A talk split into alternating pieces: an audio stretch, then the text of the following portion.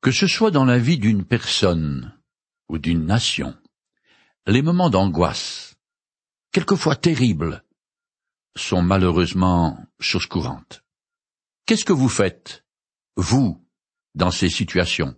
Où trouvez-vous du soutien et du réconfort? Ézéchias, le roi de Juda et tout le peuple sont dans une misère noire parce que, à moins d'une reddition sans condition, la destruction de Jérusalem par les armées assyriennes est imminente. Pourtant, ce monarque a adopté la bonne démarche. Il est allé dans le temple de l'Éternel pour invoquer sa miséricorde, et il a demandé l'intercession du prophète Ésaïe. Je continue à lire tout en compressant dans le chapitre 19 du second livre des rois. Les ministres du roi Ézéchias se rendirent donc chez Ésaïe qui leur dit. Voici ce que vous direz à votre souverain. Ainsi parle l'Éternel.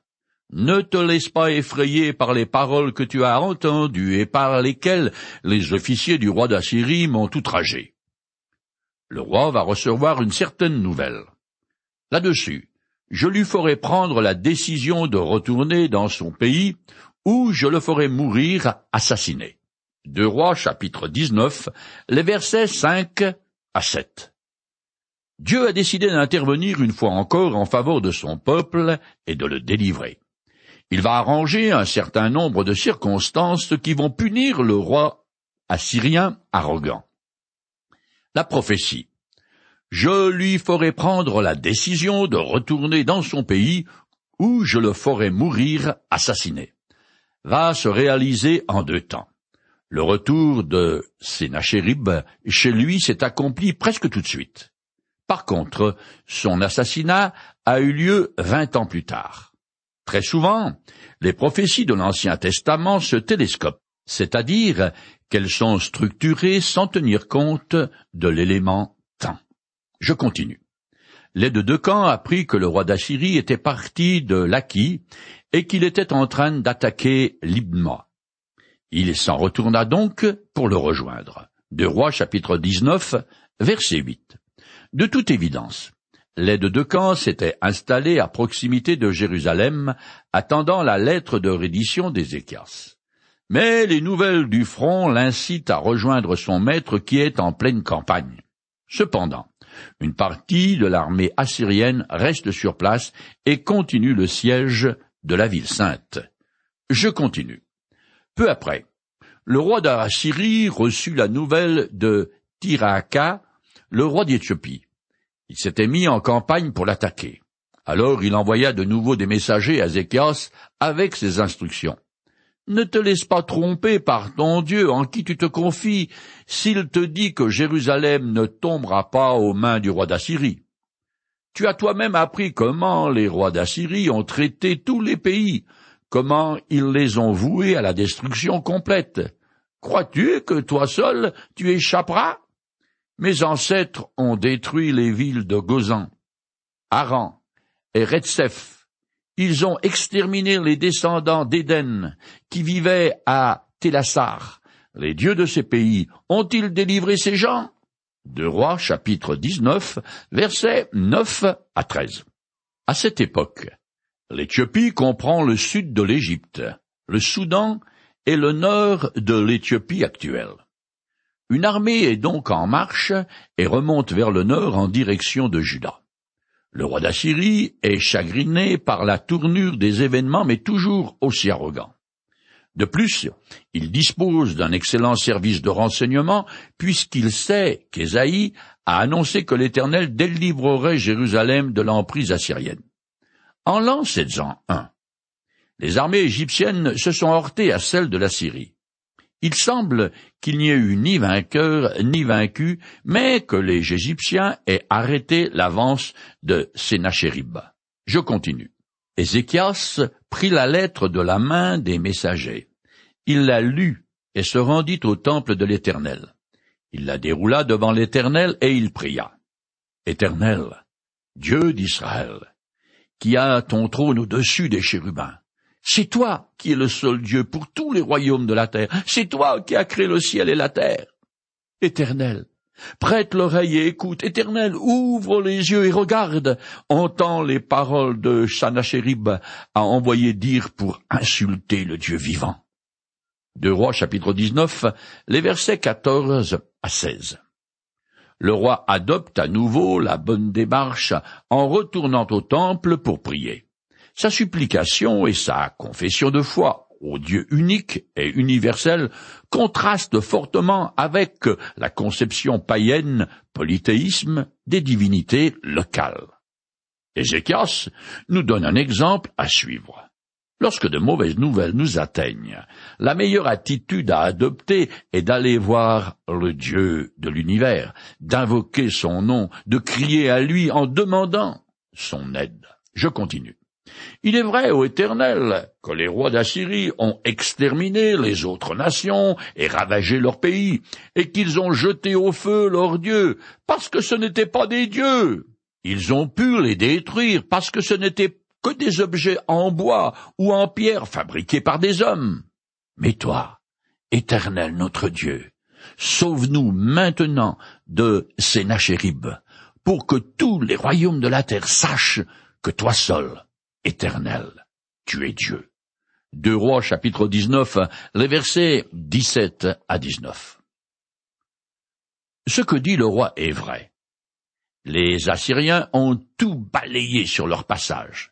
Ils ont brûlé toutes les idoles des nations vaincues, ce qui était une pratique courante chez les peuples du Proche-Orient ancien.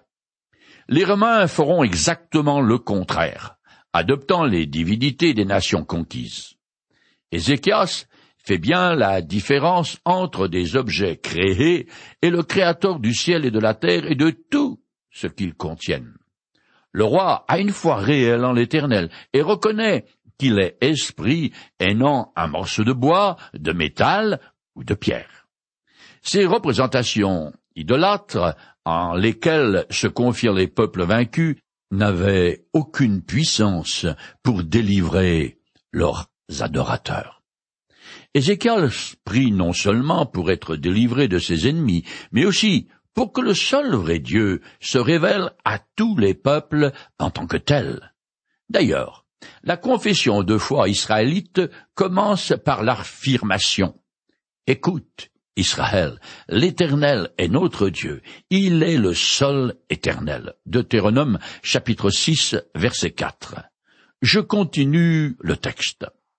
Alors Ésaïe envoya à Ézéchias le message suivant. Voici ce que déclare l'Éternel, le Dieu d'Israël, que tu as prié au sujet de Sénachérib, roi d'Assyrie. Voici la parole que l'Éternel prononce contre lui. Sion, la jeune fille n'a que mépris pour toi, elle se moque de toi. La fille de Jérusalem hoche la tête à ton sujet. Qui as-tu insulté? Qui as-tu outragé de ta voix arrogante, de ton regard hautain? Moi, le Saint d'Israël. Car par tes messagers, tu as insulté le Seigneur, et tu as dit, Grâce à mes nombreux chars, moi, j'ai gravi les sommets des montagnes, j'ai pénétré jusqu'au caire du Liban pour y couper les cèdres les plus hauts et les plus beaux cyprès, et parvenir jusqu'au dernier sommet de sa forêt la plus touffue. J'ai fait creuser des puits, et j'ai bu l'eau de pays étrangers. J'assécherai sous les pas de mes troupes le delta du Nil. Deux Rois chapitre 19, les versets 20 à 24. Par l'intermédiaire du prophète Ésaïe, l'Éternel fait dire au roi qu'il a entendu sa prière.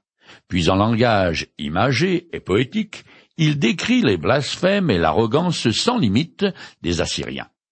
Au nom de Jérusalem, qui est la jeune fille de Sion, Dieu, qui prend souvent le titre de Saint d'Israël, sous la plume d'Ésaïe, tourne en dérision le roi d'Assyrie parce qu'il place sa confiance dans ses propres forces militaires et croit que c'est par sa force puissante qu'il a vaincu des peuples et qu'il va vaincre l'Égypte.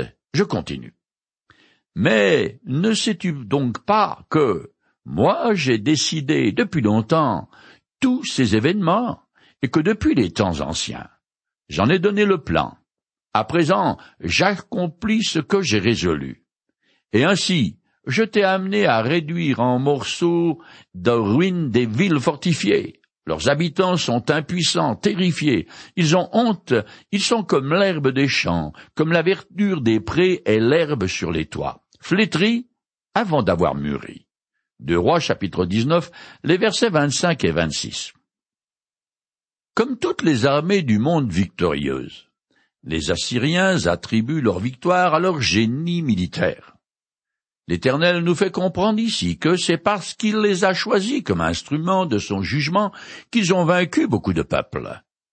La naissance et la chute des nations et des empires dépendent uniquement du conseil de l'Éternel. Sa souveraineté ressort fortement de ce passage. Au regard de l'histoire de l'humanité, qui se résume le plus souvent par de longues séries de guerres, cette affirmation de Dieu soulève bien des questions. Je continue. Mais moi, je sais quand tu t'assieds, quand tu sors, quand tu rentres, quand tu t'emportes contre moi. Tes discours arrogants sont parvenus à mes oreilles.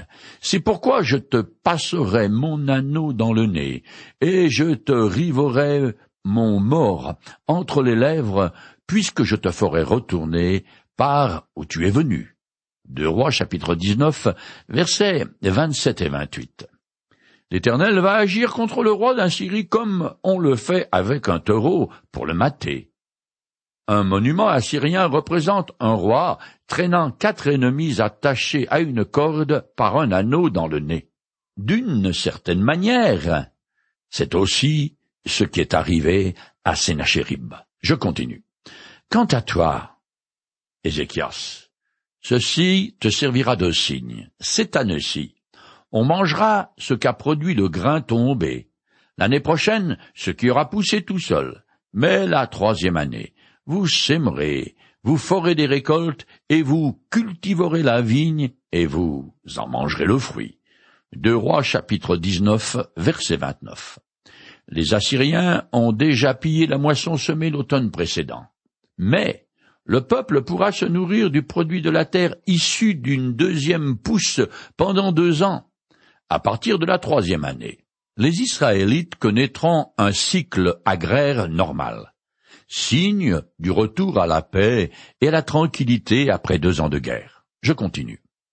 Alors les survivants, ceux qui seront restés du peuple de Juda seront de nouveau comme un arbre qui plonge dans le sol de nouvelles racines et qui porte des fruits.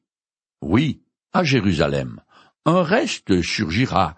Sur la montagne de Sion se lèveront des rescapés. Oui, voilà ce que fera l'Éternel dans son ardent amour pour vous. Deux Rois chapitre 19, versets 30 et 31. Judas avait subi plusieurs défaites militaires tellement sévères que son existence en tant que nation était compromise. Mais Dieu promet que, grâce à un reste fidèle, son peuple va de nouveau connaître une forte croissance démographique et prospérer. Dieu a déjà promis à plusieurs reprises que la descendance de David ne s'éteindra jamais. Je continue. C'est pourquoi voici ce que l'Éternel déclare au sujet du roi d'Assyrie il n'entrera pas dans la ville. Aucun de ses archers n'y lancera de flèches. Il ne s'en approchera pas à l'abri de ses boucliers, et il ne dressera aucun terrassement contre elle. Il s'en retournera par où il est venu, sans entrer dans la ville.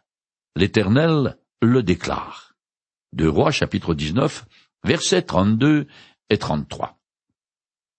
Cette prophétie d'Ésaïe est extraordinaire quand on songe que pas une seule flèche ne sera tirée au-dessus des murs de Jérusalem.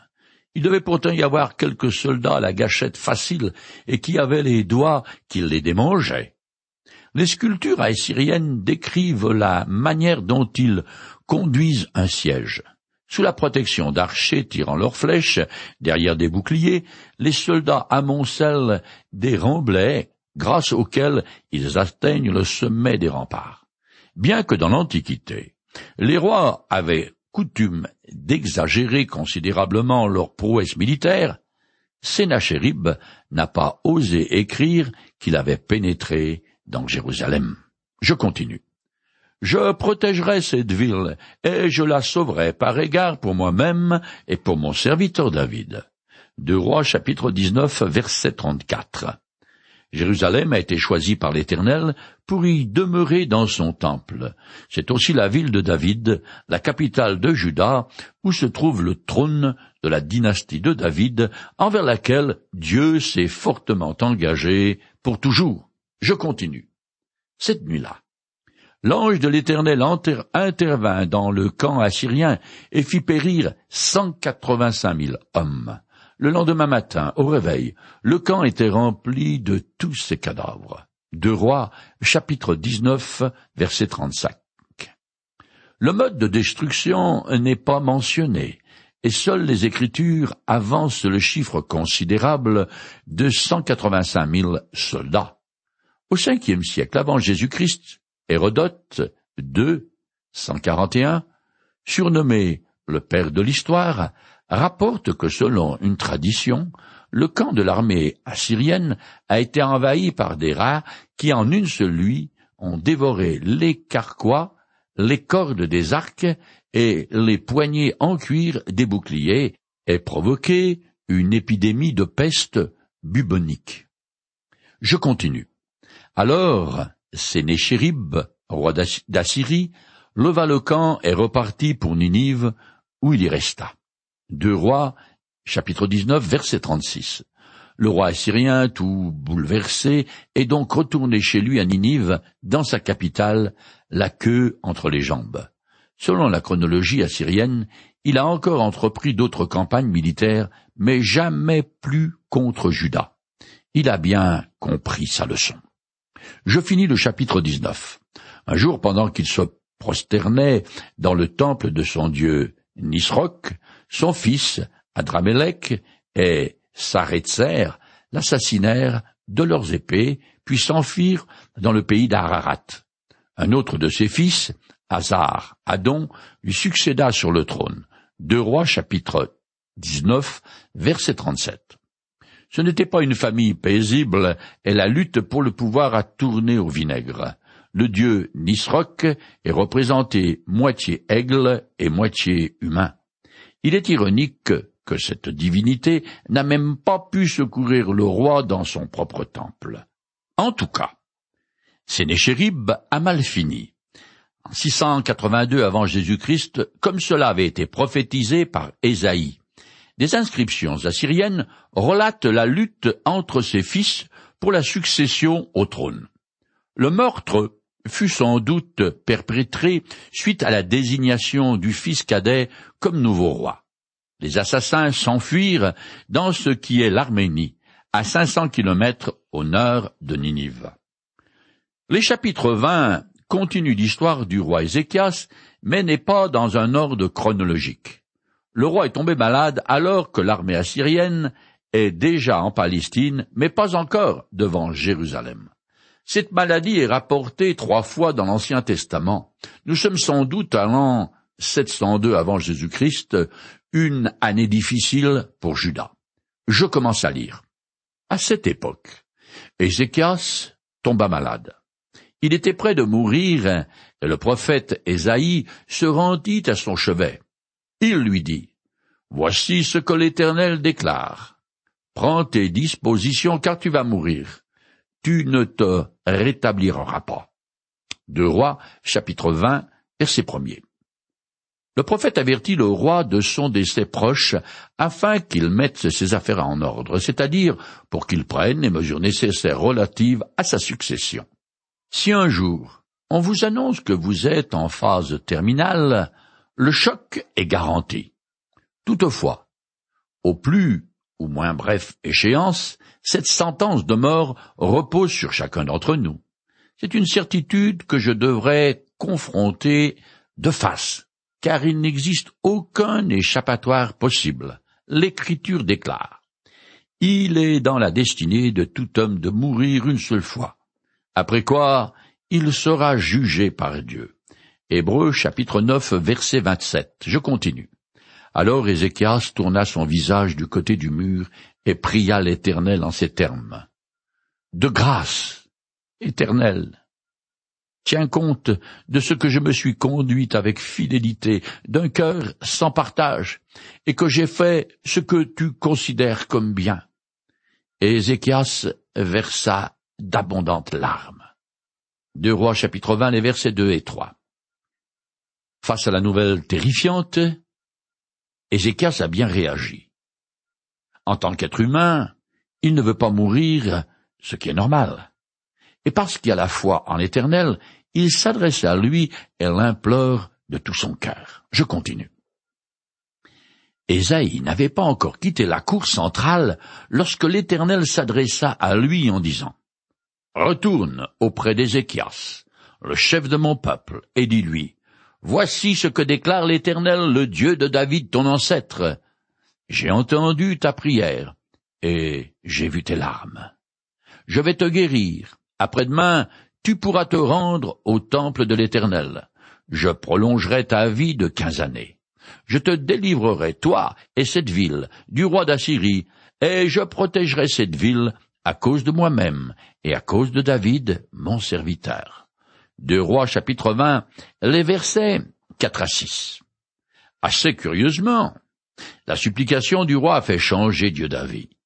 C'est bon à savoir. De plus, il promet déjà de délivrer Jérusalem de l'invasion assyrienne imminente. Je continue. Ésaïe ordonna qu'on prenne une masse de figues, on la prit et on l'appliqua sur l'ustère du roi, qui se rétablit. Deux rois chapitre 20 verset 7.